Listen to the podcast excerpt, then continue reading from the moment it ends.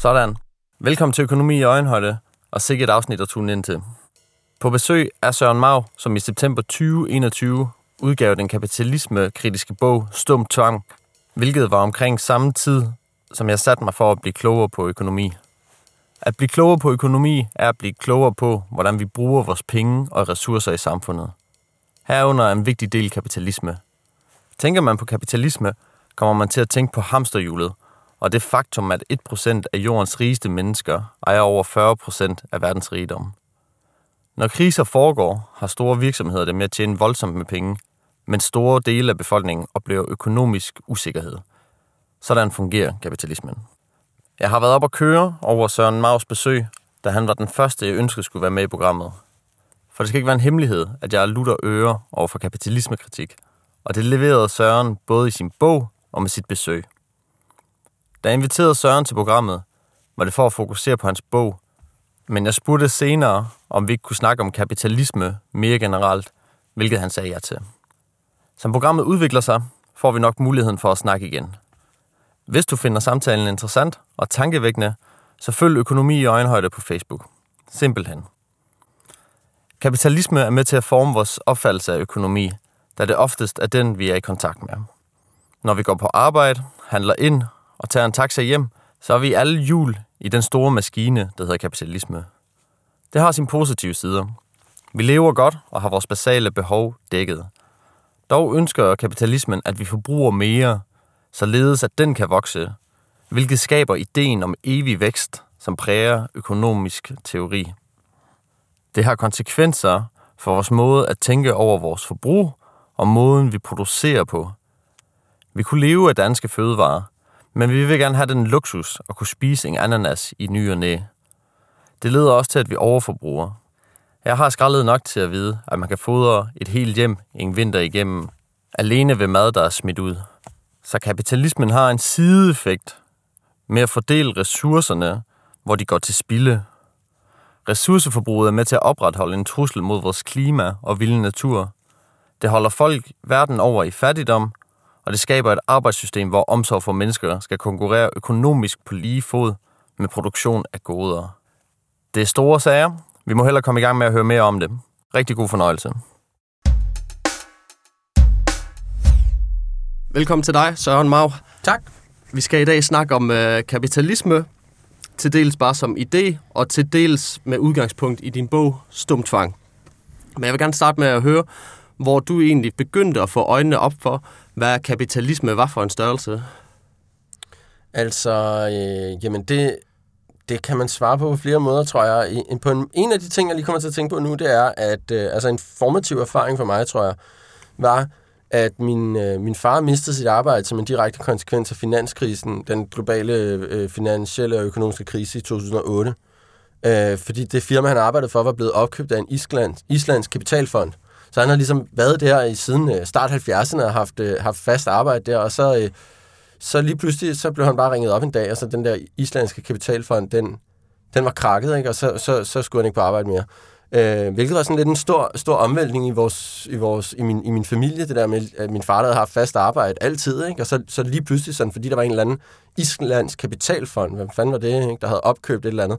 Det tror jeg, altså, det, og det var på et tidspunkt, hvor jeg overhovedet endnu ikke var begyndt at Altså, eller på det tidspunkt var jeg ikke rigtig begyndt sådan, og der tror jeg, der tror jeg ikke rigtig, at jeg vidste, hvad ordet kapitalisme betød. Og, men jeg tror, det gav mig sådan måske en eller anden fornemmelse af, hvad fanden, altså ligesom så mange andre i min generation, jeg er født i 89, så, så, så var øh, oplevelsen af den, den krise der i 2007, 8 og 9 nok sådan lidt... Øh, den gav os en stærk fornemmelse af, sådan, der er sgu et eller andet mærkeligt. Hvad fanden er det her for et økonomisk system, vi lever i, hvor at nogle underlige lån på det amerikanske boligmarked lige pludselig betyder, at min far mister sit arbejde. Ikke? Altså, groft sagt.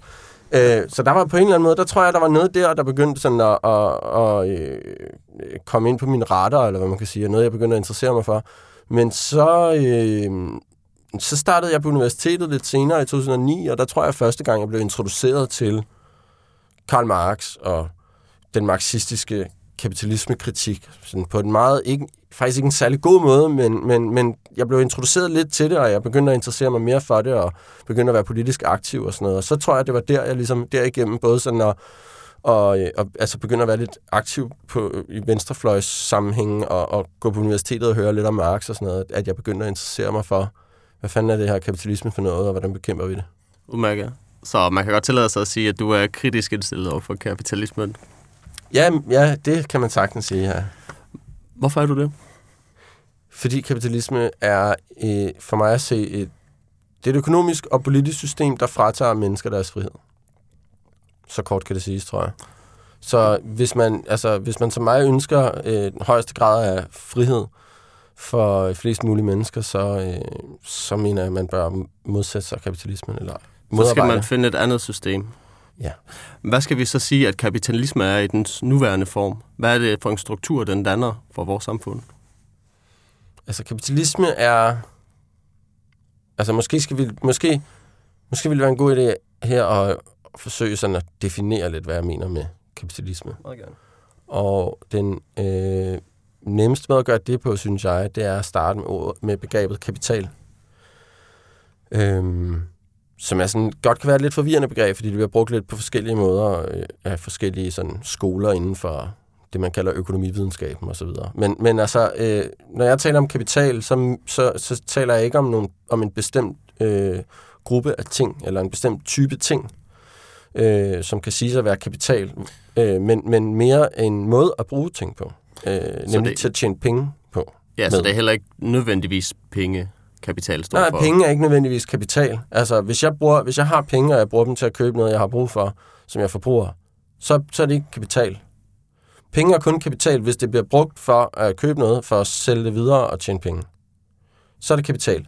Så, så, øh, så hvad som helst, der bruges for med henblik på, altså med henblik på at opnå profit af kapital. Hvad som helst, der handles på et marked med henblik på profit af kapital. Det vil sige, alle varer, der kan, øh, altså alt hvad der kan handles, alt hvad der kan købes og sælges, det kan også være, det behøver ikke være fysiske ting, det kan også være et løfte, øh, kan være kapital. Man kan også sælge fantasier, altså man kan, man kan sælge alle mulige. Lige så snart noget kan købes og sælges på et marked, så kan det bruges til at tjene penge på, og så kan det være kapital. Men altså, øh, det, er ikke, det er ikke nødvendigvis kapital. Altså, og, og, så penge, der bruges til at, øh, hvad skal man sige, at investere med henblik på profit, er penge, der fungerer som kapital, men penge er ikke i sig selv kapital. Nej, jeg kommer til at tænke på, øh, om vi så kan lave en sondring med for eksempel frivilligt arbejde. Fordi det har jo potentialet med at kunne sælges. Altså, jeg har for eksempel undervist i dansk. Og det der er jo nogle dansklærer, der får penge for. Men på det tidspunkt, der fik jeg jo... Jeg gjorde det frivilligt, så det var jo uden penge involveret. Hvordan passer det sammen med den her logik om kapital? Men altså, hvis du underviser andre øh, øh, frivilligt, så er det, vil jeg bare sige, så er det, det er en proces, der er styret af nogle øh, principper, der ikke har noget med kapital at gøre. Man kan sige, altså sådan, den, den måde, jeg, altså lidt teknisk udtryk, så, så øh, er, vil jeg sige, kapital er en social logik. Altså, og med det mener jeg logik som en, en, en, en måde at bruge noget på. Ikke? En slags princip for at bruge noget. Og hvad er det princip? Det består i at bruge noget med henblik på at, at, at tjene penge. Det kan være et øh, hvad skal man sige, styrende princip for, hvordan du kan gøre det ene eller det andet. Hvis du laver en virksomhed, der udbyder, udbyder dansk undervisning for at tjene penge på det, så bruger du ligesom så bruger du den undervisning for eksempel til at tjene penge. Ikke? Og så bruger det vil sige, det styrende princip for undervisningen er, at der skal tjenes penge. Øh, og så er det kapital lige pludselig. Ikke? Så har vi at gøre med en tjenesteydelse, der fungerer som kapital, eller en serviceydelse, der fungerer som kapital, en vare, der fungerer som kapital. Øh, hvis du laver frivilligt arbejde øh, og underviser nogen i dans, så er det ikke kapital. Så er det bare noget andet. Så er det, så er det bare... Øh, så er det bare jeg ved ikke, hvad vi skal kalde det. Altså, så, så, så er det noget, der dækker nogle menneskelige behov, eller altså en behov, noget, der er styret af, at der er nogen, der gerne vil gøre det, og nogen, der gerne vil have den undervisning osv. Ikke? Altså, ja. så, er det, så er det nogle behov der, der styrer det, og ikke behovet for, kan man sige, at tjene penge. Ja, jeg er klar på at kalde det en uh, social proces. Også ja. i så fald at, lad os sige, man laver eller dyrker afgrøder, men man egentlig ja. bare gør det til eget forbrug eller sin familie. Der ja. er henblikket jo også noget andet. Ja. Så det, det er ligesom så der er det ikke kapital, vel? Ja. Der er jorden ikke kapital, der er afgrøderne ikke kapital. Men hvis du lige pludselig bruger de samme jord og de samme afgrøder som en, som en del af, altså til at tjene penge, til at producere varer, der skal sælges på et marked for at opnå en profit, øh, så, så, så er det kapital. Så det vil sige, at kapital er en måde, så for at vende tilbage til det, til det om, hvad, hvad, hvad mener vi egentlig med kapitalisme? Kapital er en måde at bruge ting på, og den måde at bruge ting på har fandtes i alle mulige forskellige samfund. Også før kapitalismen. Der har altid været handelsfolk, der har handlet med, med henblik på at tjene penge. Det der bare har været, det der, er- det der er særligt ved kapitalismen er, at den her måde at bruge ting på, bliver det dominerende princip i hele økonomien. Altså at langt de fleste mennesker bliver afhængige af på en eller anden måde at indgå i de her processer, hvor der er nogen, der tjener penge et eller andet sted, eller i hvert fald at gøre ting, der er kompatible med det. Som man kan sige, i, hvis, du, hvis du kigger på, på øh, øh før kapitalistiske samfund, så vil der være en gruppe af handelsfolk, der ligesom tjener penge, ikke? Der, køber, der køber og sælger, der handler med henblik på at tjene penge, men det er noget, der er marginalt i forhold til sådan hele samfundets overlevelse, kan man sige. Og langt de fleste mennesker før kapitalismen, øh, i middelalderens Europa for eksempel, eller alle mulige andre steder, eller i, i, før det, øh, langt de fleste mennesker vil ligesom, langt de fleste menneskers overlevelse vil ikke være organiseret igennem processer, hvor der skal nogen, der skal tjene penge. Ikke? Øh, så er der rigdomsophobning og udbytning på alle mulige andre måder, ikke? Hvor, hvor, øh, hvor der kan sidde overklasser af slaveejere eller godsejere eller sådan noget, og, og, og hvad skal man sige, tilrende sig en masse rigdom, men ikke i form af sådan monetær profit, altså pengeprofit. Men er det så pengene, der gør forskellen? Altså, at det er blevet ophøjet til et øh, højere mål, end det var før kapitalismen? Fordi netop som du siger, altså, der har jo stadig været nogle grupper af mennesker, som har tilraget sig øh, større rigdom, større ejendom end andre mennesker.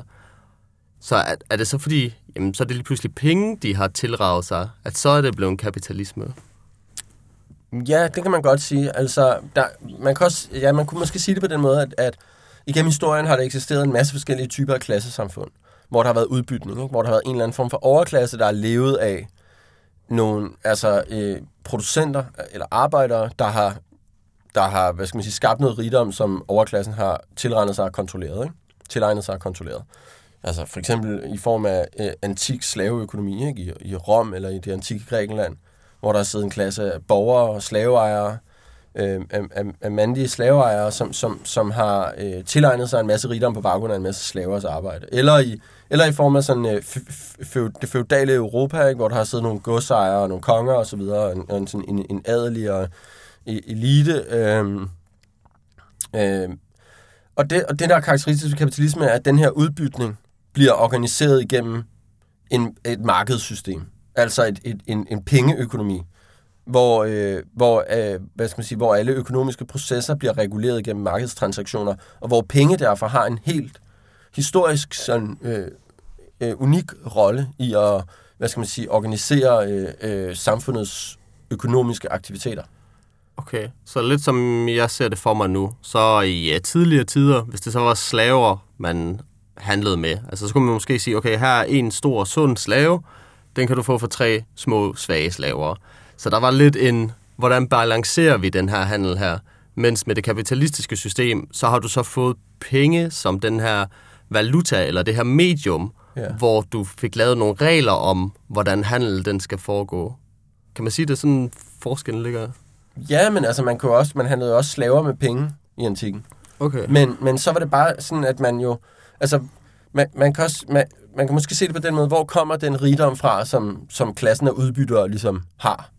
Udbytter, er det så overklassen, Ja. så at sige? Ja, overklassen, dem der ligesom øh, øh, øh, tilegner sig en rigdom, som andre har skabt, ikke? på baggrund af et, et undertrykkelsesforhold. Dem, der får udbyttet. Ja, Okay. så, så, så, så de, de øh, slaveejerne i Rom og i, i, i, øh, i, i øh, antikens Grækenland har, har muligvis købt slaver med penge.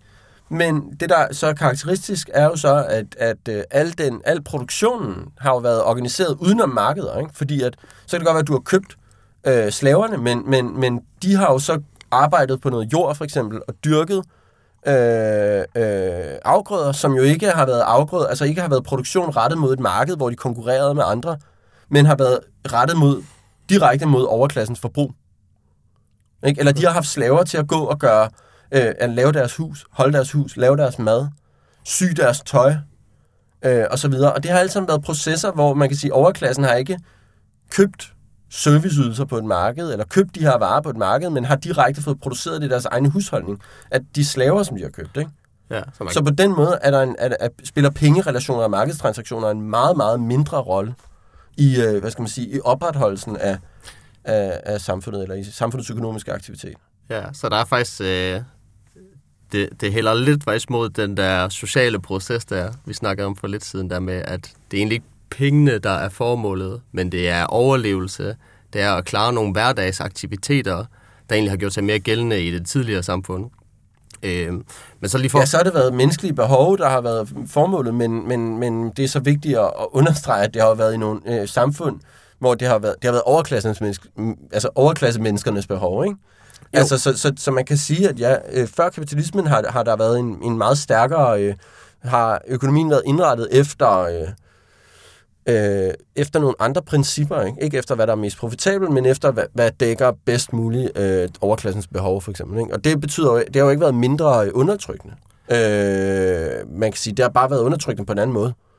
Ja. Øh, og det kan, men der er jo også alle mulige andre, kan man sige, behov, eller der har jo også været, altså man kan jo også forestille sig produktion, øh, al den produktion, der skal til for at bygge store, kæmpe store, ekstremt flotte kirker i middelalderen, for eksempel.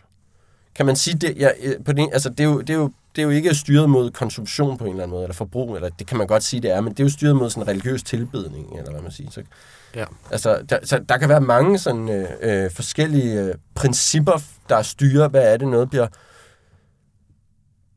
Man, man kan sige, det handler om spørgsmål, eller svaret på spørgsmålet om, hvad er, det, hvad er det for nogle principper, der afgør, hvad der bliver produceret, hvem der bliver produceret det, hvor det bliver produceret, og hvordan det bliver produceret. Ikke? Det, det særlige ved kapitalismen er, at der er et princip, der ligesom får lov at dominere ekstremt meget, og det er princippet om, hvad er mest profitabelt. Ikke? Så hvad er det, der bliver produceret? Det er det, der er mest profitabelt. Hvem er det, der producerer det? Ikke? Det, det er dem, altså det er der, hvor, du kan, hvor det er billigst løn, eller altså hvor det er mest profitabelt, dem, der er mest profitable at ansætte, ikke? eller dem, der er mest lydige, eller øh, ikke gør oprør.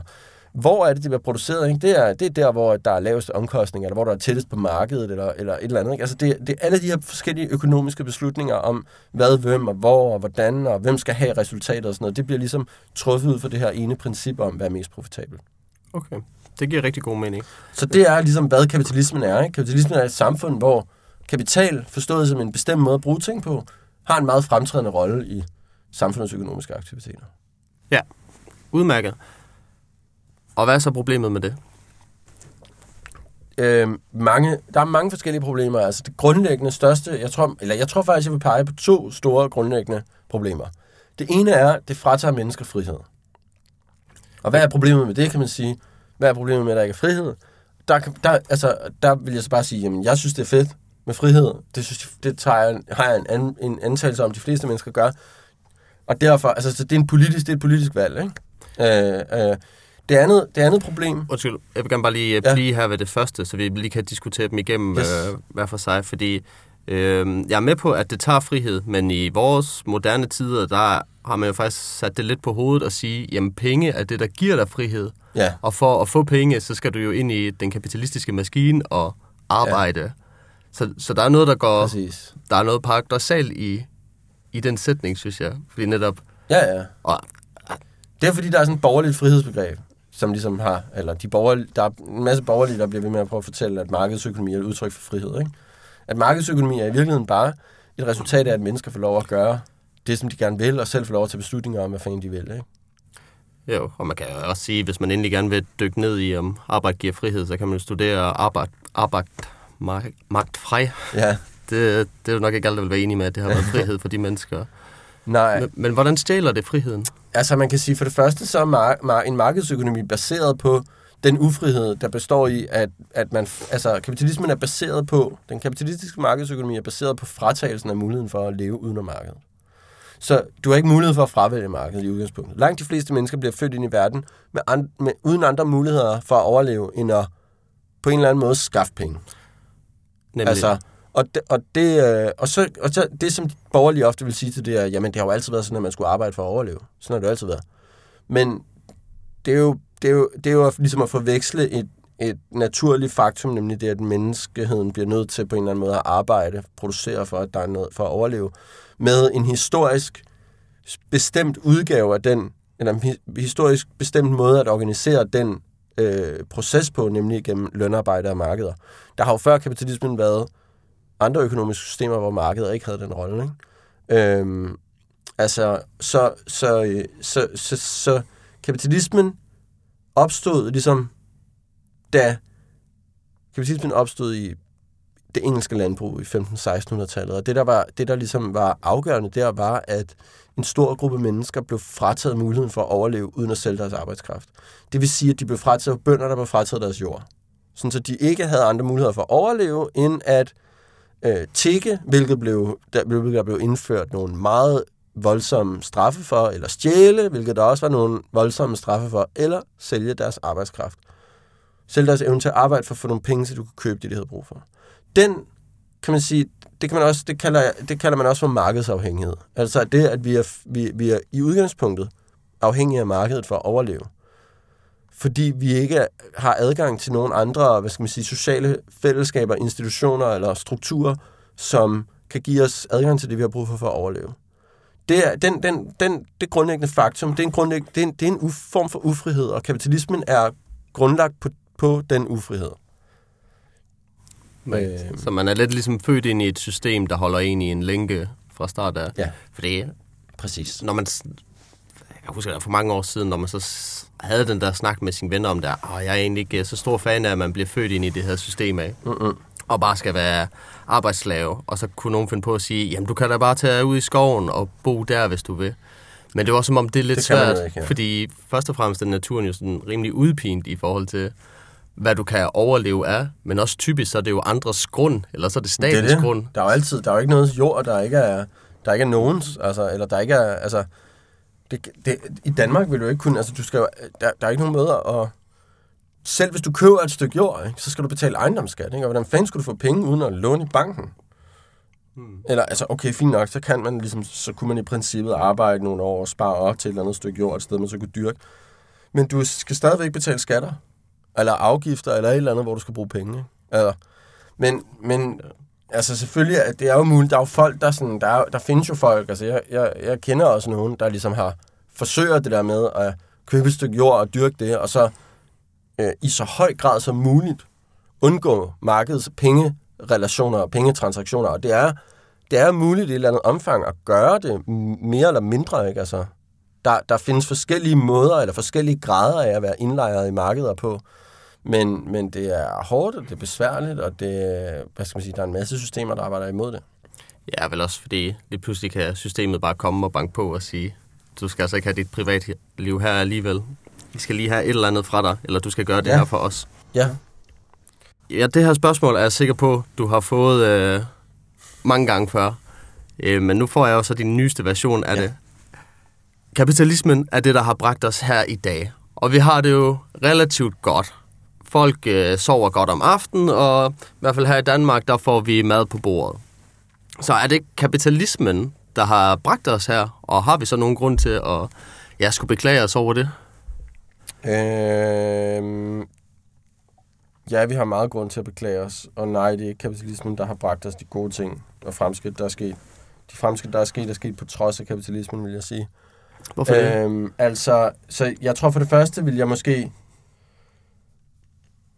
Jeg tror måske, jeg vil starte med at sige, at det giver ingen mening for mig at, for mig at se, at, at øh, vurdere kapitalismen som et økonomisk system baseret på en mikroskopisk del af det, det globale system, som kapitalismen er og har udgjort fra starten. Ikke? Kapitalismen har blandt, er blandt andet grundlagt også på øh, den, hvad skal man sige, øh, øh tilegnelse, vestlige tilegnelse af rigdom gennem kolonialisme og andre sådan globale processer, der skete i den tidlige modernitet, som, altså, kort korte og lange er, kapitalismen har fra starten været et globalt system.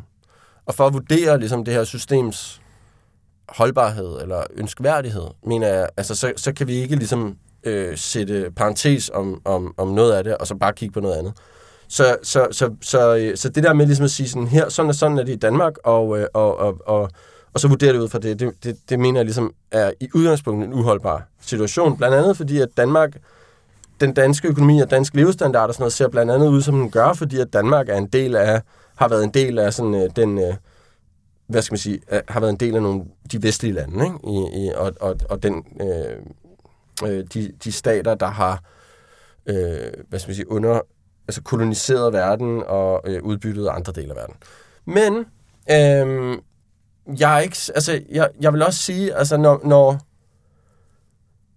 øhm, jeg, jeg vil, jeg, når man så kigger på det globalt, så, ved, jeg, så vil jeg ikke sige, at, at vi har det meget godt, eller, eller øh, der er sket fremskridt, øh, eller, der, eller sådan, det går da meget godt, eller det går i den rigtige retning.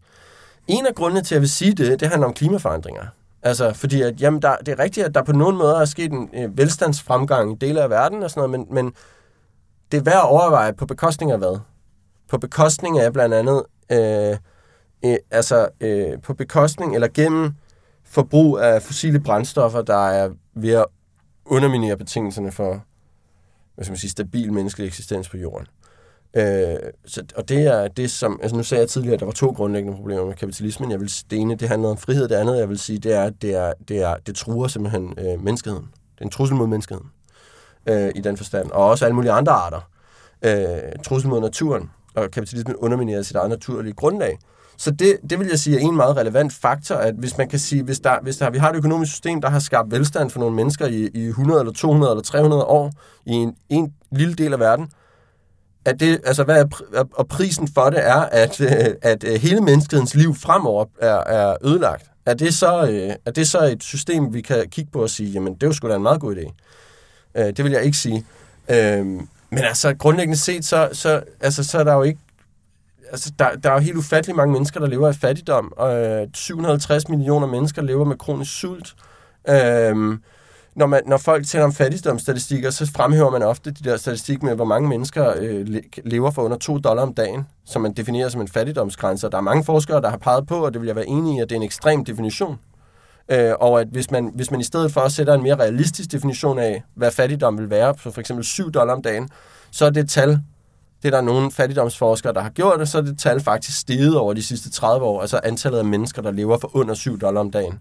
Ja, øh, så altså, så jeg er ikke sikker på, at den der fortælling om, at kapitalismen har skabt fremskridt, er øh, rigtigt. Men jeg vil sige samtidig, det, jeg, jeg betvivler ikke, at der er sket fremskridt i den periode i historien, hvor der har været kapitalistiske samfund. Der er sket masser af fremskridt.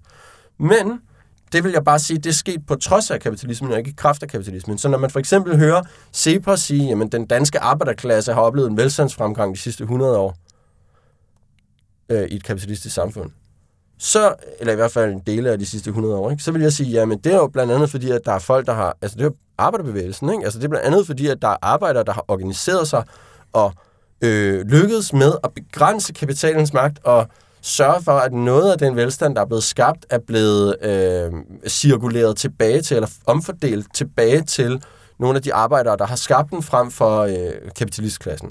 Så det vil sige, altså det er vigtigt at have øje på det der med, at i et kapitalistisk samfund, der er det ikke nødvendigvis, der er også alle mulige, det er ikke nødvendigvis kapitalen, der styrer alt i et, eller det er aldrig kapitalen, der styrer alt. Der er en masse, der er også en masse modstand, og nogle gange så lykkes det at begrænse det, og det skaber nogle fremskridt, så ja, så det vil være, det vil være nogle af mine svar på dit spørgsmål.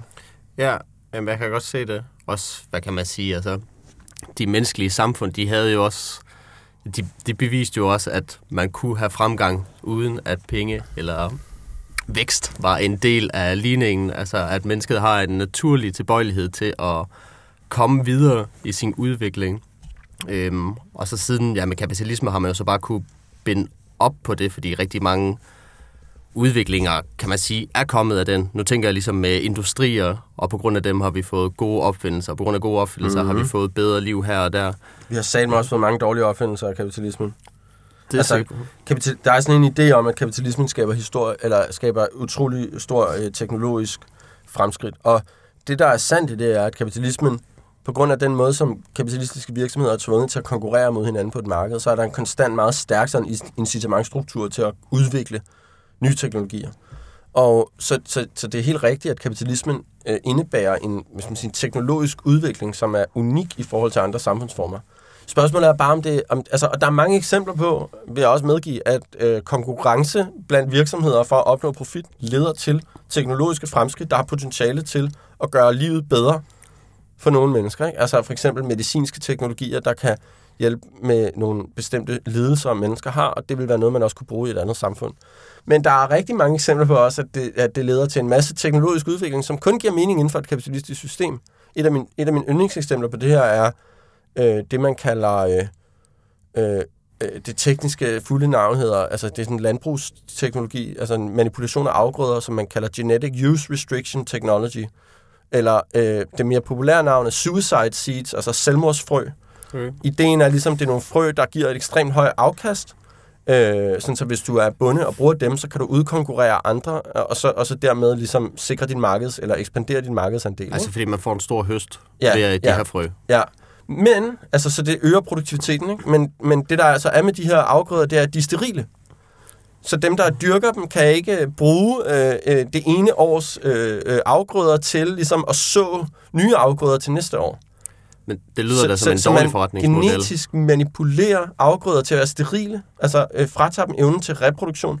Hvorfor? For at sikre, at øh, man bliver nødt til at gå tilbage til det samme firma, der producerer de her frø, og øh, købe dem år efter år. Ikke? Altså så for at sikre indtjening. Det vil sige, at man manipulerer med naturen udelukkende for at sikre ejendomsforhold, udelukkende for at sikre profit. Ikke? Det, er jo en, det er jo en teknologisk Altså, det er jo en teknologisk øh, udvikling, der er sket som et, som et resultat af kapitalistisk konkurrence, men det, har, det, vil ikke, det vil ikke give nogen som helst... Altså, det, det, det gør simpelthen ikke noget bedre i verden. Men er det ikke øh, noget, altså dem, der så har landbrug og dyrker det, altså er det ikke kun én gang, de så bruger det produkt nærmest? Altså fordi de godt kan se, okay, i år fik jeg god høst, men nu er jeg nødt til at købe de her frø her igen, i stedet for at bare gendyrke dem, jeg ellers kunne have brugt. Nej, fordi hvis så der er en af deres konkurrenter, der, der bruger det, så, så bliver de udkonkurreret. Hvis de ikke kan være, hvis de ikke kan, hvis de ikke, hvis de har en meget lavere produktivitet, så er de tvunget til at tage højere pris for deres varer. Eller sagt på en anden måde, altså de, de konkurrenter, der så bruger de her, de vil være i stand til at underbyde de andre konkurrenter, erobre deres markedsandel, og så, altså, så udrydde de andre. Ikke? Det er den måde, konkurrence fungerer på ofte. Ikke? Og derfor så bliver, derfor så bliver det er også derfor, kapitalist, det er derfor, det er vigtigt at forstå, ligesom, at kapitalen, kapitalens magt er ikke kun, altså ikke kun sådan en klassemagt, hvor der er nogle kapitalister, der dominerer nogle arbejdere. Det er, indebærer også nogle magtmekanismer, som alle er underlagt, også kapitalisterne. Ikke? Altså, så du kan være nok så sød og venlig og rar kapitalist, der gerne vil gøre noget godt for miljøet og behandle sine arbejdere godt. Ikke? Men hvis du har konkurrenter, der underbyder dig, eller hvis du har konkurrenter, der er for gode, ikke? altså konkurrenter, der, øh, der, der øh, giver en lavere løn ikke? og udvikler noget ny teknologi, så de kan øge deres produktivitet og sælge deres varer billigere, så er du sgu nødt til at følge med, eller også går du bankerot. Hmm. Så det indebærer ligesom sådan en form for strukturel tvang, som alle er underlagt. Øhm, men altså, det hører med til historien omkring de her selvmordsfrø, at det er, altså det, det er et vildt eksempel, men det er også, altså det, det, det, er, det er ikke noget, der bliver, det er, det, er- det er noget, der blev udviklet i 90'erne, men det er simpelthen blevet øh, forbudt, altså det er simpelthen blevet forbudt at bruge, ikke? Så teknologien er der, men der har været politisk pres, heldigvis, for at begrænse det, ikke? Men der er stadigvæk store øh, virksomheder, der investerer i sådan nogle her øh, teknologier, fordi de satser på, på et eller andet tidspunkt lykkedes det ligesom at få brudt det der forbud, sådan, så vi kan begynde at bruge den her teknologi, ikke? Og det vil, må vi bare håbe på, eller ikke, vi må bare håbe, vi må organisere os og kæmpe mod de her landbrugsmastodonter øh, øh, mastodonter for at øh, sikre, at, at, øh, at det ikke kommer til at ske. Ja, og der kan jeg da også være meget glad for at øh, ikke bo i Amerika nogle gange, fordi de har en sådan lidt mere Ja. lovløs lovgivning, så at sige. Altså Ja. netop, i, i, specielt i henhold til mad, altså der er jeg da rimelig glad for i Danmark, altså der har vi da en god lovgivning, der siger, at man skal oplyse, hvad der er i maden, og er det e-nummer, og hvad, mm. hvad må der være i, og hvad må der ikke være i. Og det samme med shampoo og andet. Altså, vi har egentlig en rimelig god lovgivning, der beskytter os fra, at produkterne ikke er for skadelige for os. Mens i USA, der kan du sgu ikke være sikker på, hvad det er, du køber. Og man bruger jo tit de dårlige produkter eller dårlige råvarer, fordi det netop er billigere produktion, eller hvad det skal være. Ja, Øhm, og jeg, jeg, ja snak, det er rigtigt. Der er helt klart nogle steder i verden, hvor det er værre end her. ja, jeg snakker også nogle gange med andre, hvis vi så snakker om det frie marked. Altså så giver det også lidt som argument, som altså, hvis kapitalismen havde det frie marked, og det stadig styrede, altså så havde vi stadig børnearbejde, fordi det havde været en god arbejdskraft, og det var det, man stadig ser nogle steder i verden, altså Mhm. at det ikke, selvfølgelig kan man undgå det, men det gør det bare ikke nu her, fordi ja, kapitalismen har den her indflydelse på, hvordan vi handler og producerer. Mm. Jeg vil gerne snakke lidt om, hvilken struktur kapitalismen øh, er bundet op på. Mm. Hvad er det, der holder den sammen, så at sige? Og gør, at den kan eksistere, som den gør i dens nuværende form. Altså, spørger du mig om, hvad, hvad, hvad, er det, der, hvad er det, der ligesom får kapitalismen til at... Hvad, hvordan er det, kapitalismen opretholder sig selv? Lige præcis. Ja. Altså, jeg vil sige... Jeg vil pege på, at der er tre... Øh, hvad skal man sige? Tre former for magt, der er afgørende der. for at forstå, hvordan kapitalismen opretholder sig selv. Det ene er, at der er en statsmagt, der med vold opretholder kapitalismen. Og det øh, betyder eksempelvis, at der er politi og militær, der beskytter ejendomsret. Øh, altså, øh, og der er et system af nationalstater, der til dels også ligesom støtter hinanden i at opretholde det. Ikke? Altså, så, så, øh, så der er ligesom eksempler, historiske eksempler på, at, at, at hvis der er nogen i et, i et land, der begynder for meget at tro princippet, eller tro den private ejendomsret, så er, der, så, er der, så er der måske nogle andre lande, der går ind og, og, øh, øh, og vil nedkæmpe øh, øh, det. Ikke? Men, men altså, så, så, så, så på den ene side er der, er der en statsmagt, og statsmagtens øh, evne og villighed til at bruge øh, politi og militær og bruge hvad skal man sige, vold til at... Øh, og, og når jeg siger vold, så mener jeg i virkeligheden bare sådan staten og dens lovgivning, fordi at, hvad er det, der opretholder loven? Det er jo i sidste instans, at hvis du bryder den, som, som, som, så har staten et monopol på øh, Øh, vold, ikke? Som, som, som, med, som med vold tvinger dig til at, at lade være med at bryde loven. Ikke? Altså, så hvis man bryder loven, så kan man i sidste ende ligesom, for eksempel komme i fængsel, ikke? altså ligesom fysisk blive begrænset, eller Øh, øh, så, så, så, så statens, hvad skal man sige, det, der definerer statsmagten som sådan en, en magtinstans, er, at den er, den er i stand til at bruge vold til at opnå sine formål. Ikke? Ja, så man kan sige det der med, at vold, det er netop det der med, at... Den klassiske definition af staten, ikke? I, i sådan sociologi og stat. Altså, Max, den tyske sociolog Max Weber øh, definition af staten som sådan, den legitime øh, hvad skal man sige, monopol på den legitime voldudøvelse, ikke? er en klassisk sådan, definition af, hvad statsmagten er. Ja, nemlig det der med, altså, at vold, jo, det kan godt være sådan fysisk vold, men også det der med, at de bare kan begrænse en i ens frihed på den ja, måde. Ja, Jamen, det, det er også det, noget af det, jeg mener med vold, ikke? Altså fysisk begrænse, ikke? Altså, du kan blive smidt i fængsel, hvis du prøver at gå ud, så er der folk, der tager fat i dig og holder dig tilbage. Men det er der jo også nogen, øh, der vil sige, og der har jeg jo specielt hops i baghovedet. Altså det her med, at staten er det, der gør, at vi ikke er nogen vilde dyr. Og fordi de har fået den her monopol her, så går vi alle sammen ikke rundt og udøver fysisk vold mod hinanden og prøver at overtage ja. ejendomme og egen dele. Ja. ja. Så, så der er vel det positive aspekt af, at staten har det her monopol, frem for at alle bare, at det er junglelov. Ja, men jeg tror, det er en, øh, det er en falsk modsætning. Alternativet til staten, som vi kender det, er sgu ikke bare, at alle er, er voldelige over for hinanden. Det tror jeg også var noget, som øh, Hobbes øh, først og fremmest, hvad kan man sige,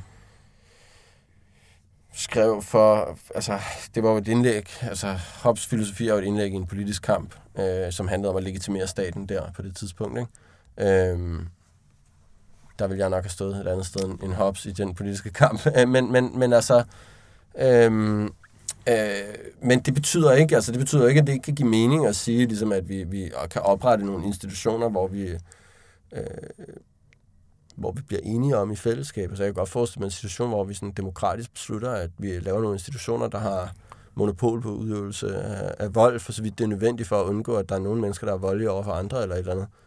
Men min pointe er bare at sige, hvis du spørger mig om, hvad er det, der er med til at opretholde kapitalismen, så en vigtig ting at pege på, det er, at der er en statsmagt over alt i verden, øh, øh, øh, næsten i hvert fald, som, som er med til at opretholde kapitalismen ved for eksempel at gribe ind, hvis der er nogen, der forsøger at øh, ekspropriere nogen. Ikke? Altså, hvis vi er en flok, der beslutter os for at gå hen og fratage, altså, og, hvad skal man sige, vandre ind på Mærsk hovedkvarter og overtage virksomheden og lukke den, så, kommer, så ringer de efter politiet, og så kommer politiet og smider os væk. Ikke? Og det er et eksempel på statsmagtens vold, der opretholder den private ejendomsret.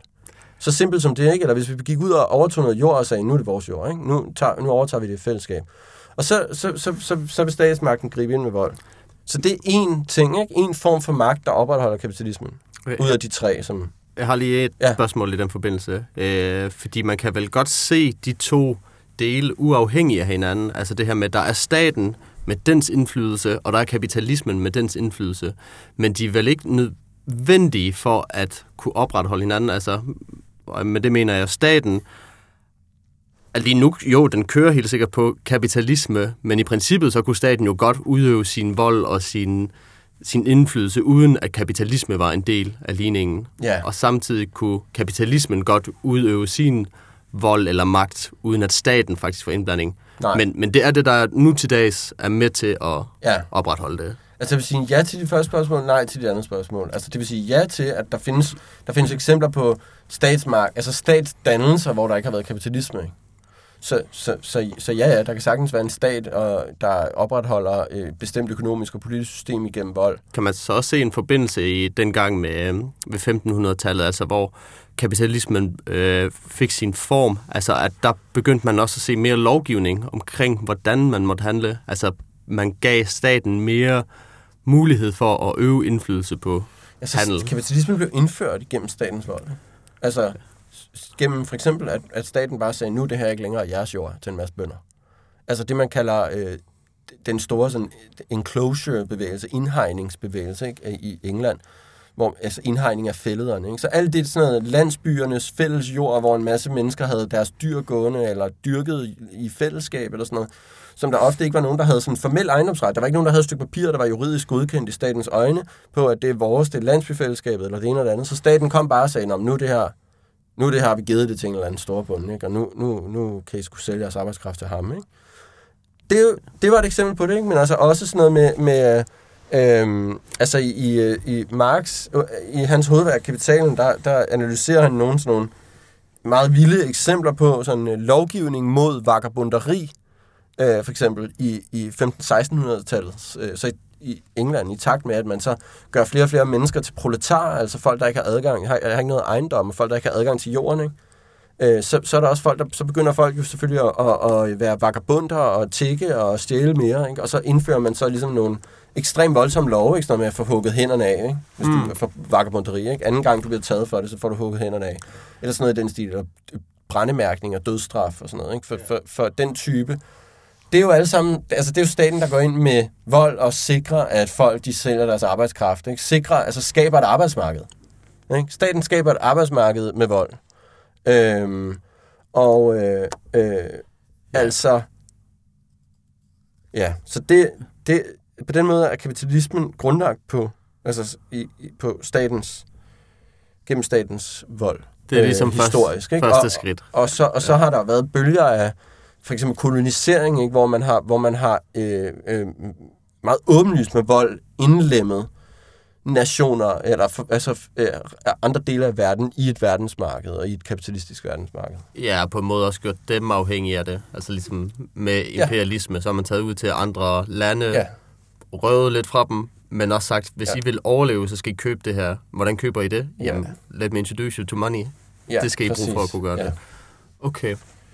Så det er så statens ja, så rolle vold... i strukturen. Ja, og så kan man sige, så derudover, så er der en anden form for magt, som er, altså hvis vi lige skal være sådan lidt begrebsligt klare omkring det her, så kan man sige, at vold er en form for magt, der er baseret på evnen til at påføre andre mennesker smerte eller død, eller truslen om det. Så man kan sige, at man kan få nogle mennesker til at gøre noget, eller lade være med at gøre noget ved at true dem med at slå dem ihjel og påføre dem smerte, eller rent faktisk gøre det. Ikke? Det, er sådan, det er den måde, vold fungerer på. Ikke? Så det er fordi, man er bange for at blive fængslet eller dræbt af politi eller militær, eller sådan noget, at man så lader være med at bryde loven. Mm. Eksempelvis. Ikke? Det kan være en af grundene til det. Ikke? Ja. Så, er der en, det, så det er vold. Ikke? Så er der en anden form for magt, som også er vigtig, som er ideologi. Kan man, altså det er et, man kan også kalde det, der findes mange navne for det, ikke? men altså ideologisk magt, det vil sige, den magt, en magt, der fungerer ved at forme måden, vi tænker på, eller forme måderne, vi forstår os selv og vores omverden på. Ikke? Gennem sproget, gennem billeder, historier og for, altså fortællinger, øhm, ja. så, så bliver vi, så bliver vi øh, hvad skal man sige, så får vi nogle bestemte opfattelser af, hvad er, hvad er retfærdigt, hvad er uretfærdigt, hvad er naturligt, hvad er unaturligt, hvad, øh, og så, altså, og lignende ting. Ikke? Ja. Og, det, og det er også en ret vigtig faktor for at forstå, hvordan kapitalismen opretholder sig selv. Ja, og i den forbindelse kan man jo tage coronakrisen for nylig. Altså, der var der i hvert fald to herskende ideologier, som har udøvet kæmpe magt mm-hmm. på mhm. befolkningen, og der har ligesom, lad os sige, øh, regeringsparti, og så modstanderne af regeringsparti, altså dem, der har mm. været modstandere af, hvordan det blevet håndteret. Og ja. det har der i hvert fald været to ideologier, der ikke eksisterede før, men mm-hmm. som nu har en eller anden kæmpe magt over folk, og hvad, hvordan de egentlig handler, mm-hmm. kan man vel sige. Jo, jo, jo. Altså ideologi har en, er en magtform, fordi at de forestillinger, vi gør os bevidst eller ubevidst om den verden, vi lever i, øh, har en indflydelse på, hvordan vi handler. Så Øh, hvis, man har, hvis man tror på ideen om, at øh, mennesker har en iboende naturlig øh, tilbøjelighed til at handle og altså til øh, markedsagtig handle, ikke? altså øh, ud, markedstransaktioner, det der Ja. med at bytte noget for noget andet, altså en grundlæggende menneskelig natur, det Ja. ligger i menneskets natur.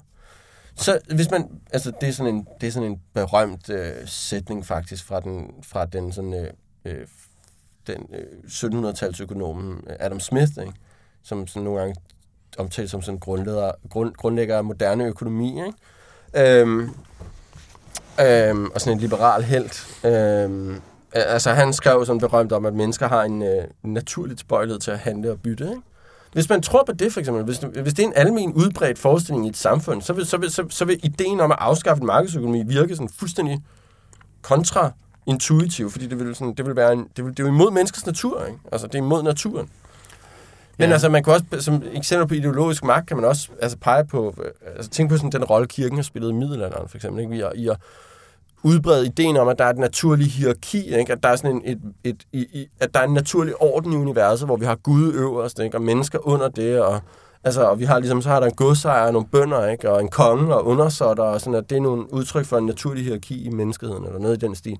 Der er alle mulige eksempler på. Man kan også for, tage for sådan nogle, sådan nogle populære fortællinger, som man ser i, altså i kulturen i generelt, som sådan noget, ideen om for eksempel The American Dream, eller sådan noget, The Self-Made Man, eller sådan noget, som er sådan ideologiske former, der på en eller anden måde, er med til at opretholde kapitalismen. Ikke? Men er det så kapitalismen selv, der er med til at skabe de her ideologier? Eller kommer de egentlig fra, lad os sige, menneskers egne interesser? Jamen, jeg vil sige det på den måde, at kapitalismen ligesom er, øh, skaber grobund for nogle bestemte forestillinger ikke? Om, om, hvordan verden hænger sammen. Altså, så, så, så, altså, kapitalismen er et økonomisk system, og der er nogle bestemte forestillinger, der er mere eller mindre kompatible med det system, ikke? med at leve i det system. Ja, altså det er nemmere Øh, og derfor så er der nogle bestemte idéer om verden, der, der er mere oplagt til at blive sådan, øh, populære og udbredte, fordi at de er mere kompatible med at leve i sådan et system. Og det, det, vil være, det vil være nummer to, ikke? Altså nummer to form for magt, ikke? Så vold og ideologi. Og så vil jeg også pege på, at der er en tredje form for magt, som er det, jeg har skrevet en bog om, øh, som jeg vil kalde økonomisk magt. Øh, som er øh, en, en, en, en, en form for magt, der, hvis- man nu kan sige det sådan, at vold er en form for magt, der ligesom adresserer mennesker, ved, som, som, som væsener, der er i stand til at lide fysisk smerte og død. Og man kan sige, at ideologi er en form for magt, der adresserer mennesker øh, som væsener, der er i stand til at tænke og forestille sig, eller forstå meningsvæsener, eller hvad skal man sige, forstå sin omverden, ikke? og påvirke den måde. Så, så økonomisk magt er en form for magt, der øh, virker ved at ikke at hvad skal man sige, adressere mennesker direkte, men at adressere deres omgivelser. Med at strukturere deres omgivelser på en måde, så de er tvunget til at handle på en bestemt måde. Det er for eksempel det mest oplagte eksempel af ejendom over livets betingelser, sam, samfundets fælles livsbetingelser, for eksempel jord. Ikke? Hvis du fordeler ejendommen på en bestemt måde, hvis, hvis du sørger for, at al jord er ejet af nogle bestemte, så er det klart, at så, så, så, så, er der, så, så har du sørget for, at alle mennesker ligesom bliver nødt til at øh, adlyde deres ordre for at overleve, ikke? fordi de er afhængige af det, af den ressource, som den jord er. Ikke? Så det vil være et eksempel på ligesom at organisere samfundets fælles livsbetingelser på en måde, der tvinger nogle mennesker til at gøre noget øh, bestemt. Ikke? Og det, altså, så det er en form for magt, der ligesom er indirekte, og som ofte er en form for anonym og upersonlig, sådan abstrakt tvang, øh, som ikke er lige så nem at få øje på som en politibetjent, der slår med en knibbel eller, eller, eller noget i den stil, men som ikke desto mindre er en magtudøvelse. Jeg vil gerne prøve at vende øh, den idé på hovedet, Mhm. mm-hmm. øh, fordi vi kalder det en magt, men lad os prøve at kalde det en frihed i stedet. At ø- øko- økonomisk frihed, at det er netop, at så folk, de har den her mulighed her for at få noget ejendom, for at få en bil, for at få noget sikkerhed. Altså, at det tillader kapitalismen egentlig, at, at folk netop sådan kan opnå den her tilstand. Ja, nu vil jeg bare kalde det sikkerhed, fordi de har de her ejendomme eller egen dele, som er deres, og det kan de leve deres liv med.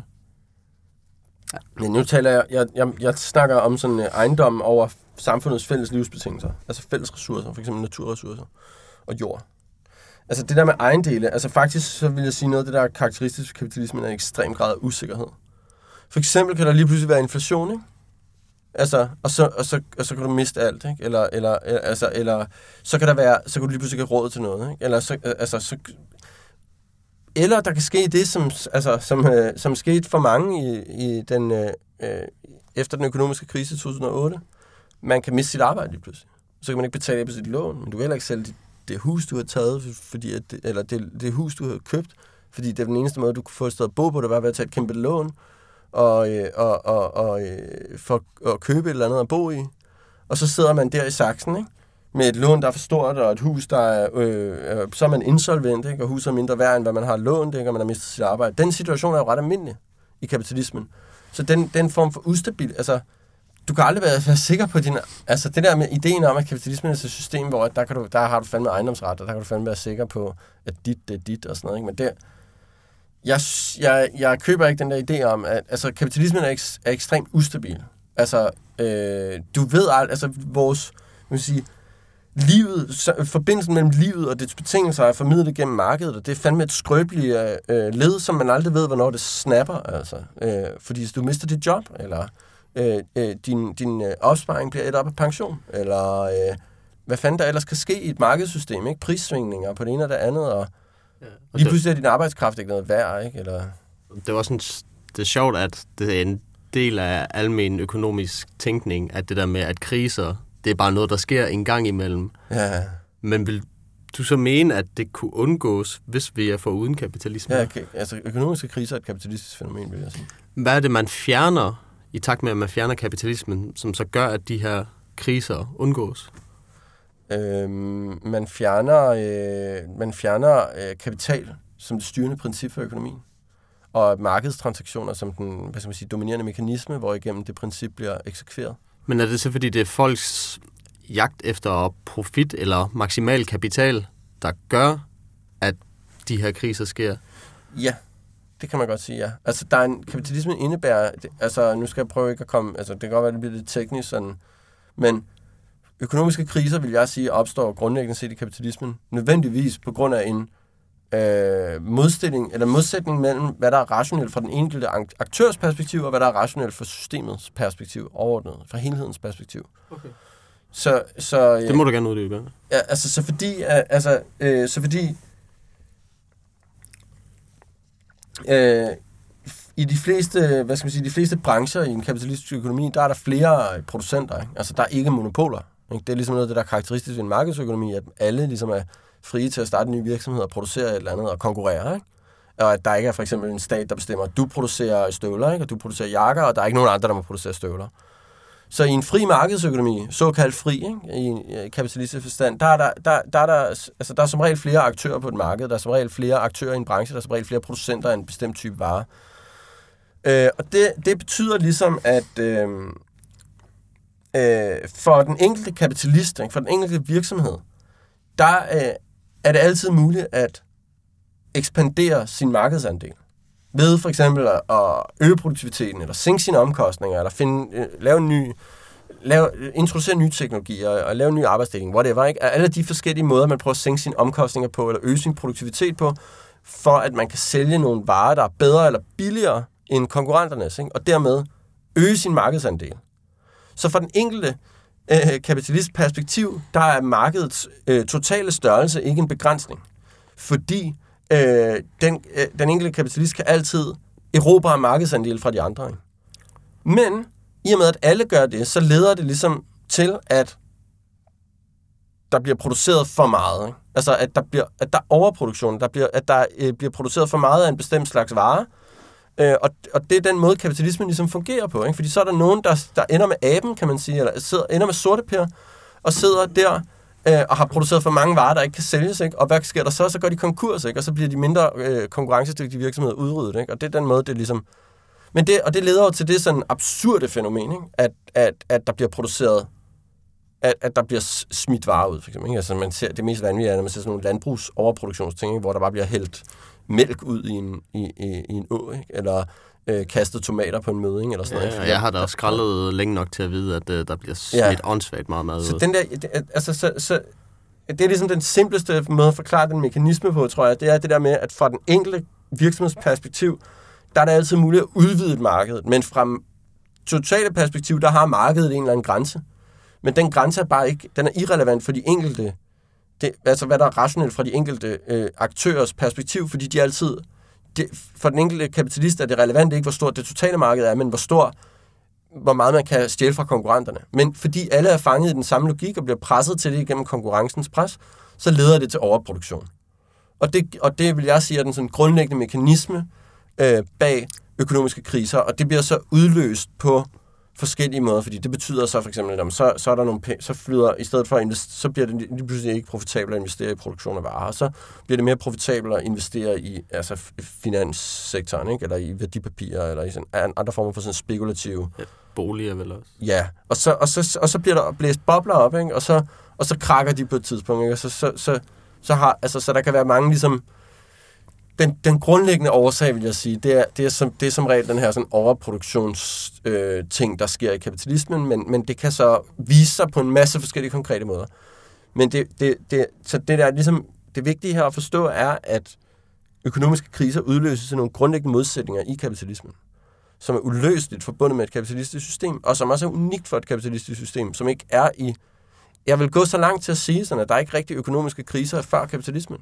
Der har været øh, dårlig høst, for eksempel. Ikke? Så har der været, en, en, altså på grund af naturlige begivenheder, ikke? Eller øh, klimaskift eller sådan noget, ikke? Så, så, så har der været en dårlig høst, ikke? og det har så måske skabt noget, der altså nogle, haft nogle konsekvenser, der minder om det, vi kender som en økonomisk krise. Men det har været nogle, nogle øh, situationer, der er opstået på grund af nogle eksterne, udefrakommende faktorer. Ikke? Det særlige ved kapitalismen er, at det er selve sådan grundlaget, eller, eller hvad skal man sige, det økonomiske system selv, der genererer sin egen periodiske underminering. Ja. Tror du, øh, kapitalismen, hvis man kan lave en enhed ud af det, har en interesse i, at de her kriser sker? Ja, kort sagt ja. Altså, det er, det er ikke, altså, jo, ja. Jo, lad mig starte med at sige ja, og lad mig starte med at sige, det er en måde, kapitalist, den kapitalistiske økonomi regulerer sig selv på. Fordi det, der så sker, i, når en krise ligesom kommer, det er, at de mest, øh, hvad skal man sige, mindst konkurrencedygtige virksomheder bliver udryddet, øh, og det betyder, at konkurrencepresset på dem, der overlever, det bliver lidt sværere, ikke? og derfor så bliver det nemmere for dem at, at klare sig, og, og derfor så, så øh, kan man sige, så, så kommer man ud af krisen, og så, øh, så står de stærkere med en mere sikker profit. Øh, der sker som regel også det så, at for eksempel arbejdsløsheden stiger, ikke? fordi der er virksomheder, der lukker osv. Det betyder, at det bliver nemmere at presse lønnen ned, øh, nemmere at disciplinere arbejdere. Øh, og, altså, og det er nogle af de måder, hvorpå man kan sige, at, at en krise øh, også er med til at løse de problemer, den selv skaber i en vis forstand. Sådan så, at den er med til at mm. sikre, at betingelse, der bliver genetableret betingelserne for en ny runde af kapitalakkumulation. Og i den forstand er det en, en, en, en reguleringsmekanisme, som altså, så kapitalismen periodisk underminerer sig selv for at kunne begynde på ny og for at ekspandere. Ikke? Øh, det fungerer også, kriser fungerer også ofte som en slags impuls eller en incitament for at ekspandere til nye markeder. Ikke? I, altså i jagten på, ligesom i forsøget på at overleve, så kriseramte virksomheder, ikke? så skal det være en måde at forsøge at overleve på. Ikke? Det er ligesom, hvor, fan, hvor kan vi sælge flere varer? Ikke? Hvor, hvor, hvor, hvilke markeder kan vi ekspandere i, eller ekspandere til? Men jeg vil så bare lige understrege, at, at det ikke bare, altså jeg vil, ikke, jeg vil så bare komplicere det lidt også ved at sige, at det ikke bare en, en reguleringsmekanisme, det er også en meget sårbar position, og det er også for, for kapitalismen, altså det er en slags, det er en risikabel strategi, kan man sige, men øh, øh, fordi at, at det ofte medfører en masse lidelse for en masse mennesker, der dermed protesterer. Øh, eller, altså det, det, det er der i hvert fald mange historiske eksempler på, at kriser er at kapitalen kommer, kapitalismen kommer styrket ud af kriserne, men undervejs er der også nogle meget risikable, øh, sker der, altså er det også risikabelt, ikke? Jo, bestemt. Det øh, tænker der i forhold til med coronakrisen. Ikke at det lige er helt i kapitalistisk sammenhæng, men jeg tror da også, mm. at fordi der har sket en krise, så får folk øjnene op for noget nyt, og for systemet ja. specielt. Hvad er ja. der er galt, og hvad er det egentlig, der er Præcis. vigtigt i vores system? Og man kan sige, historisk set, så alle, alle dem, der har været imod, altså kapitalismen har jo ofte haft nogle ret høje forventninger til kriser, ikke? Altså at forstået på den måde, at man har haft en idé om, at når der kommer en økonomisk krise, så vil det være et, hvad skal man sige, et, det vil være det rigtige tidspunkt at lave en revolution på. Okay. Øh, men det har jo bare vist sig, hvis man faktisk kigger på, hvad der er sket, så har det jo egentlig ikke været under, under store økonomiske kriser, at der har været revolutioner. Øh, og faktisk er kapitalismen ofte kommet altså, på en måde stærkere og mere omfangsrigt ud af kriserne. Den bliver da i hvert fald ved med at vokse, kan man sige. Jeg kommer til at tænke på sådan øh, lidt en blanding af det, vi har snakket om, øh, med kriser, og, men også det her med staten og dens rolle. Mm. Hvis vi nu tager det øh, dengang, der var finanskrisen, og så sagde staten, at den gerne ville holde hånden under de danske banker. Mm. Så ser du det som om, at det var en god ting, at de gjorde det? At, fordi det var jo egentlig på en måde staten, der sagde, jamen vi vil gerne opretholde vores økonomiske system på nogenlunde det niveau, det er nu. Men tror du, var det en god ting, eller havde det måske været bedre, at de faktisk havde sagt, jamen bankerne, de må passe sig selv? Øh, god ting, altså.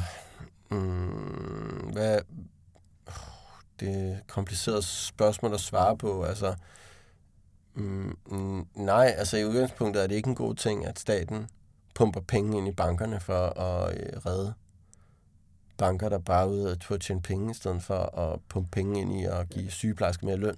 Eller hvad Jeg ved jeg. jeg men, tænker- men altså, øh, det kommer lidt an på situationen også. Hvis vi står i en situation, hvor der vil være potentiale for en revolutionær afskaffelse af kapitalismen, altså så er det noget andet end hvis der, hvis der ikke er det, så kan man sige, så kan man have et mere sådan pragmatisk fokus på, hvad, hvordan minimerer vi øh, den her krises skader for, øh, for størstedelen af befolkningen. Altså konsekvenserne for størstedelen af befolkningen. Ja, men der er lidt i den henseende, jeg tænker med... Hvis man bare, hvis man bare løber lortet brænde, kan man sige, så hvad, hvad, hvad vil konsekvensen så være af det? Øh, flere virksomheder, der lukker, mere arbejdsløshed, ikke? Mere, Ja, mere, mere fattigdom, mere lidelse. Øh, men, men altså... Øh, men det forudsætter jo også, at vi ligesom taler om, at altså det forudsætter også, at vi bliver inden for en kapitalistisk ramme, som udgangspunkt, ikke? At for så vidt vi skal fortsætte med at leve i et kapitalistisk system, var det så en god idé eller ej. Jeg vil jo selvfølgelig sige, at, at, at det vi skal tænke over, når vi tænker over sådan et spørgsmål, er, hvad, hvad, vil være, hvad vil mest muligt styrke de kampe, der er for at forbedre menneskers liv og, og kampen mod kapitalismen. Okay, som kan være lidt det samme. Eller i hvert fald ja, hænge ja, sammen. Ja, ja. ja, ja, men der findes jo også mange kampe, der finder også, der finder også mange kampe sted, som ikke er, sige, som ikke i første, første omgang først og fremmest handler om at afskaffe kapitalismen, øh, men som, som, altså, som handler om nogle forbed- altså, skabe nogle forbedringer inden for det kapitalistiske system, men som ikke desto mindre står i modsætning til sådan, kapitalen som et princip. Altså, her tænker jeg for eksempel på kampe for sygeplejersker, der skal have højere løn, eller kampe mod forringelser af kontanthjælp, eller sådan noget. Ikke? Altså, det er jo ikke kampe, der, hvor der står ned med kapitalisme på banneret, fordi det er jo ikke nogen kampe, der direkte angriber en markedsøkonomi, men det er kampe, der er antikapitalistiske i den forstand, at de øh, inden, for, inden for en kapitalistisk sammenhæng modarbejder graden, den grad af styring, som kapitalen har over samfundet. Jeg har lige et spørgsmål, inden jeg synes, vi lige skal runde det der med strukturen af kapitalismen af. Ja. Når man tænker på klimakrisen, fordi det er jo også en kamp om et, et bedre liv, eller i hvert fald en sikring mod et bedre liv. Øhm, eller opretholdelsen af det nuværende liv. Ja. Mange siger jo, at vi mangler pengene eller teknologien til at fuldføre den grønne omstilling. Og der kan man jo så sige, jamen vi har brug for kapitalismen til at kunne betale den her teknologi, eller købe noget fra andre lande, eller kunne handle med andre lande, så hele verden egentlig får gavn af de løsninger, der nu skulle være. Hvad er din holdning til det? Min holdning er helt klart, at det ikke er et teknologisk problem. Altså, at øh, øh, øh, den grønne omstilling, eller altså afværgelsen af en yderligere eskalering af klimaka- øh, klimakrisen, er ikke et teknologisk problem. Altså, det, er- det er ikke et spørgsmål om at have de rigtige teknologier, det er et spørgsmål om at stoppe, med, stoppe brug af fossile brændstoffer. Det er et spørgsmål om at øh, ekspropriere oliefirmaer. Øh, og det er et spørgsmål om at stoppe øh, udledning af CO2. Så det er et spørgsmål, et spørgsmål om at... Og, øh, det er et spørgsmål om, at vi, altså, vi har et politisk økonomisk system nu, hvor man siger, at det er okay at bruge naturressourcer på en bestemt måde, blandt andet på en måde, der, altså, hvor man bruger det til at tjene penge og udleder en helvedes masse CO2 i den proces. Og det er et spørgsmål om, at vi i fællesskab sætter en stopper for det. Altså, så det er et politisk problem, det er ikke et teknologisk problem. Altså, så det er et spørgsmål om, at vi i fællesskab siger sådan, fuld stop for det her. Og så organiserer vi, altså så, så finder vi ud af at overleve på, med det, der er. Og hvis det indebærer, at vi skal øh, leve på en anden måde, end vi gør nu, så må vi jo gøre det. Det gør det jo nok. Man kan jo sige, at vi har jo formået i tidligere tider at leve uden fossile brændstoffer i hvert fald. Så principielt er det da i hvert fald muligt. Det er jo mere bare omstillingen dertil. Øh, Jeg i hvert fald kan tænke sådan lidt ved, jamen, det kommer til at kræve nogle ressourcer af en eller anden art. Men det er som regel sådan nogle scenarier, baserer sig som regel på, at man skulle ligesom forestille sig, at vi fortsætter med at, altså alt fortsætter som det er allerede, bare uden et eller andet. Ikke? Uden, altså, så vi tager ligesom totaliteten af uforandret, og så tager vi bare et element ud og skruer på det, ikke? og det er så fossile brændstoffer, der skal udskiftes med et eller andet andet. Ikke? Og det præsenterer man så som et teknologisk problem, og det eneste, der kan løse det, det er markedsdrevne processer. Øh, og, og hvordan gør man det? Det gør man ved at skabe incitamenter, hvor det er profitabelt at udvikle de løsninger. Og så det er ligesom CEPOS-melodien, ikke? Udmærket. Vi har øh, statens vold, vi har noget ideologisk magt, ja. vi har noget økonomisk magt. Er der mere, der lige mangler til de rammer, der betinger kapitalismen? Nej, jeg, vil, jeg vil sige sådan overordnet set, så vil jeg, så vil jeg sige, det, det, det er tre former for magt, der øh, alle sammen virker øh, konstant i øh, kapitalismen, men i forskellige omfang i forskellige historiske perioder. Ikke? Altså der findes bestemte situationer og perioder, hvor at, øh, for eksempel statsmagtens vold er meget afgørende for at sikre kapitalismens overlevelse. Ikke? Øh, der findes også perioder og steder, hvor man, man kan sige, at i Danmark i dag er statsmagtens vold måske ikke helt vildt afgørende. Det var den måske i Tyskland i nedkæmpelsen af den, øh, af den tyske revolution i 1918. Altså, det er to forskellige situationer og tider, ikke, hvor at forskellige former for magt har været har haft forskellige grader af betydning for at opretholde kapitalismen. Men det her, det er tre former for magt, som jeg vil sige er på spil altid i kapitalistiske samfund, og som tilsammen forklarer, hvorfor kapitalismen er så, så forbandet svær at slippe af med. Ja. Lad os lige forlænge den så. Mm. Hvis man skulle slippe af med kapitalismen, hvad vil være nødvendigt at få omstruktureret, og hvad kunne stå til diskussion? Øhm, hvis vi... Ja, godt spørgsmål. Det vil være, altså det der vil... Jeg mener, vi kan godt pege på nogle grundlæggende, hvad skal man sige, strukturer, eller sociale strukturer, og, som nødvendigvis hænger sammen med kapitalismen, og hvis det skal overhovedet skal give mening at tale om at afskaffe kapitalismen, så ville, det, så ville vi skulle afskaffe det. Det vil være at, at, altså, at afskaffe markedet som den centrale koordinationsmekanisme for samfundets økonomiske aktivitet, og det vil, og det vil indebære en afskaffelse af den private ejendomsret over øh, samfundets fælles livsbetingelser. For eksempel privat, ejens, ej, ej, privat ejendomsret til jord. Og når jeg siger privat ejendomsret, det skulle aldrig entydigt, hvad det betyder. Fordi det er jo også sådan i dag, at der er begrænsninger for, hvad du må gøre. Du må jo ikke bare købe et stykke jord og så hælde gift i. Eller bygge et højhus, hvis det er et landbrugsområde. Der findes jo lokalplaner, og der findes lovgivning for, hvad må du, hvad må du gøre med et stykke jord. Ikke? Altså, du kan ikke købe et stykke jord i København, og så begynde at dyrke. Men skulle det stadig være en del af Øh, samfundsordningen, det sådan her med, Så- at øh, staten må bestemme så og så meget, fordi altså, det lyder jo umiddelbart som en god ting, netop det med, at man må ikke bare hælde gift i jorden, Ja. men det er jo på en måde også staten, der Og det der udøver med- vold Ja. På, hvad må du og hvad må du ikke. Ja, altså, når jeg siger det, så er det bare for at sige det der med, at den private ejendomsret er jo allerede... Altså, det er jo, det er, det er jo, der har jo aldrig været en situation, hvor det har været sådan, at når du ejer noget, så må du bare gøre, hvad fanden du vil med det. Altså, det, det må du måske, hvis du køber, altså, hvis du køber en, en, en taske, så må du gerne gøre, ikke? Du må gerne brænde den, ikke? Eller du må gerne tisse på den, eller hvad fanden Bare det ikke er ved naboen. Men jeg mener bare sådan, øh, øh, øh, det er jo allerede sådan, at, øh, at, at der er nogle, øh, nogle rammer, som er sat, altså nogle politiske rammer for, hvad du må gøre med det ene og det andet. Jeg synes bare, det er absurd, at man tillader for eksempel, at man må bruge jord til at tjene penge.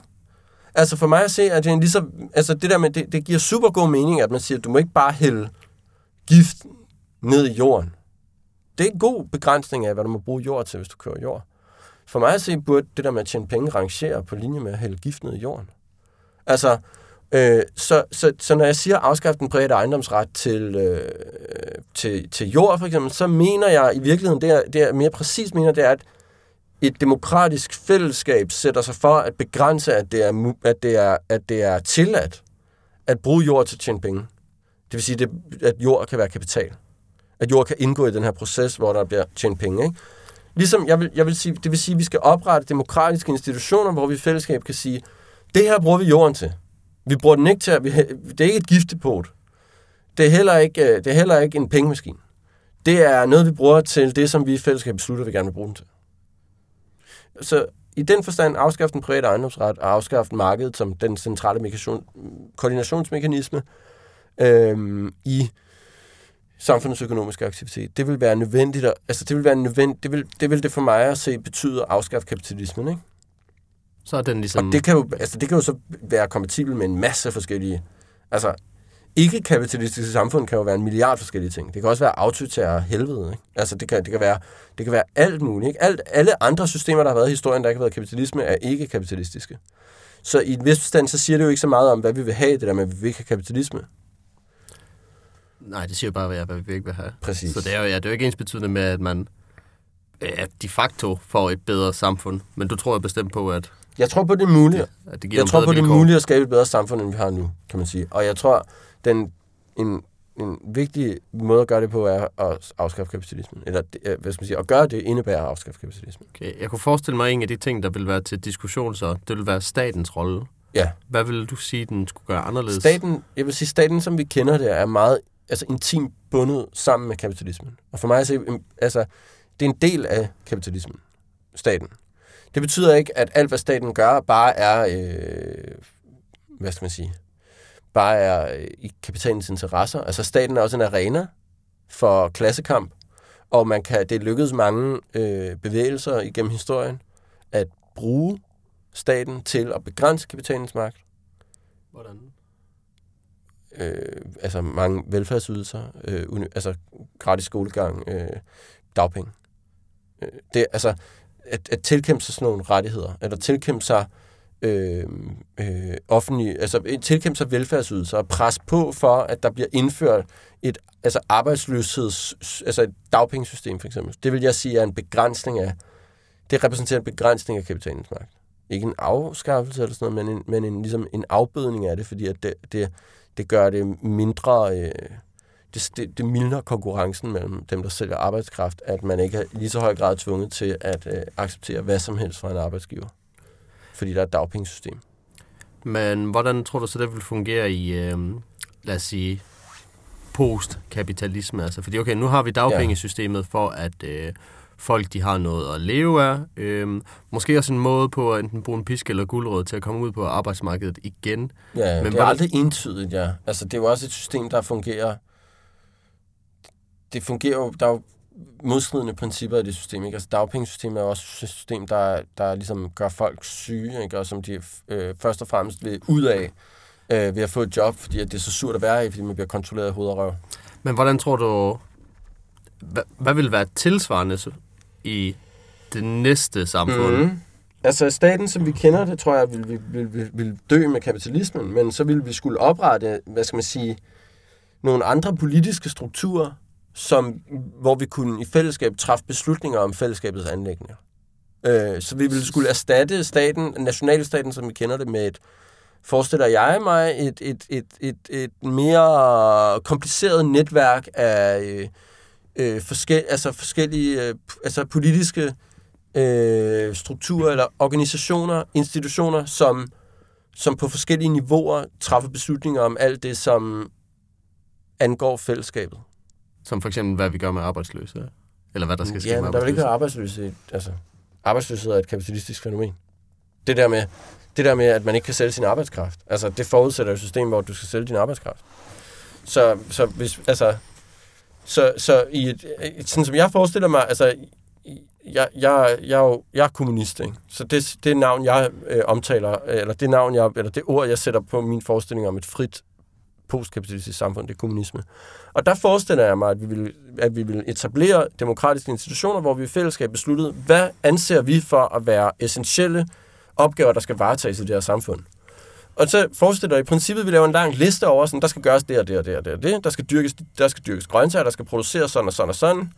Og det er noget, vi gør, i ligesom, det er noget, vi skriver på fællesskabets regning i en vis forstand. Og så siger vi, det tager så og så mange arbejdstimer, og det dividerer vi med, hvor mange vi er, ikke?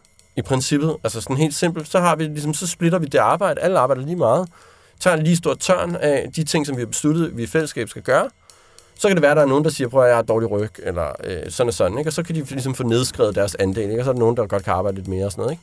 Men groft sagt, sådan, så fordeler vi arbejdet på den måde, og det vil indebære ligesom, at vi, altså så har vi alle, alle, alle, alle skal bidrage, ikke? alle skal være med til de ting, som, men alle har også indflydelse på, lige stor indflydelse på, hvad det skal være. Ikke? Og, og jeg forestiller mig så, at det vil betyde faktisk, at, alle, at vi alle sammen altså, skal arbejde meget mindre, ikke? og have meget mere fritid til så at lave en masse andre ting, hvor vi 100% selv er fri øh, til at bestemme, hvad vi vil. Udmærket. Så har vi haft lidt om fortid, vi har haft lidt om nutid. Vi fik lige lidt her om fremtiden til sidst. Hmm? Det, er, det lyder meget godt i mine ører, må jeg indrømme. Så Mau, du skal have tusind tak, fordi du vil komme her i dag og fortælle lidt om det. Tak for at invitere mig.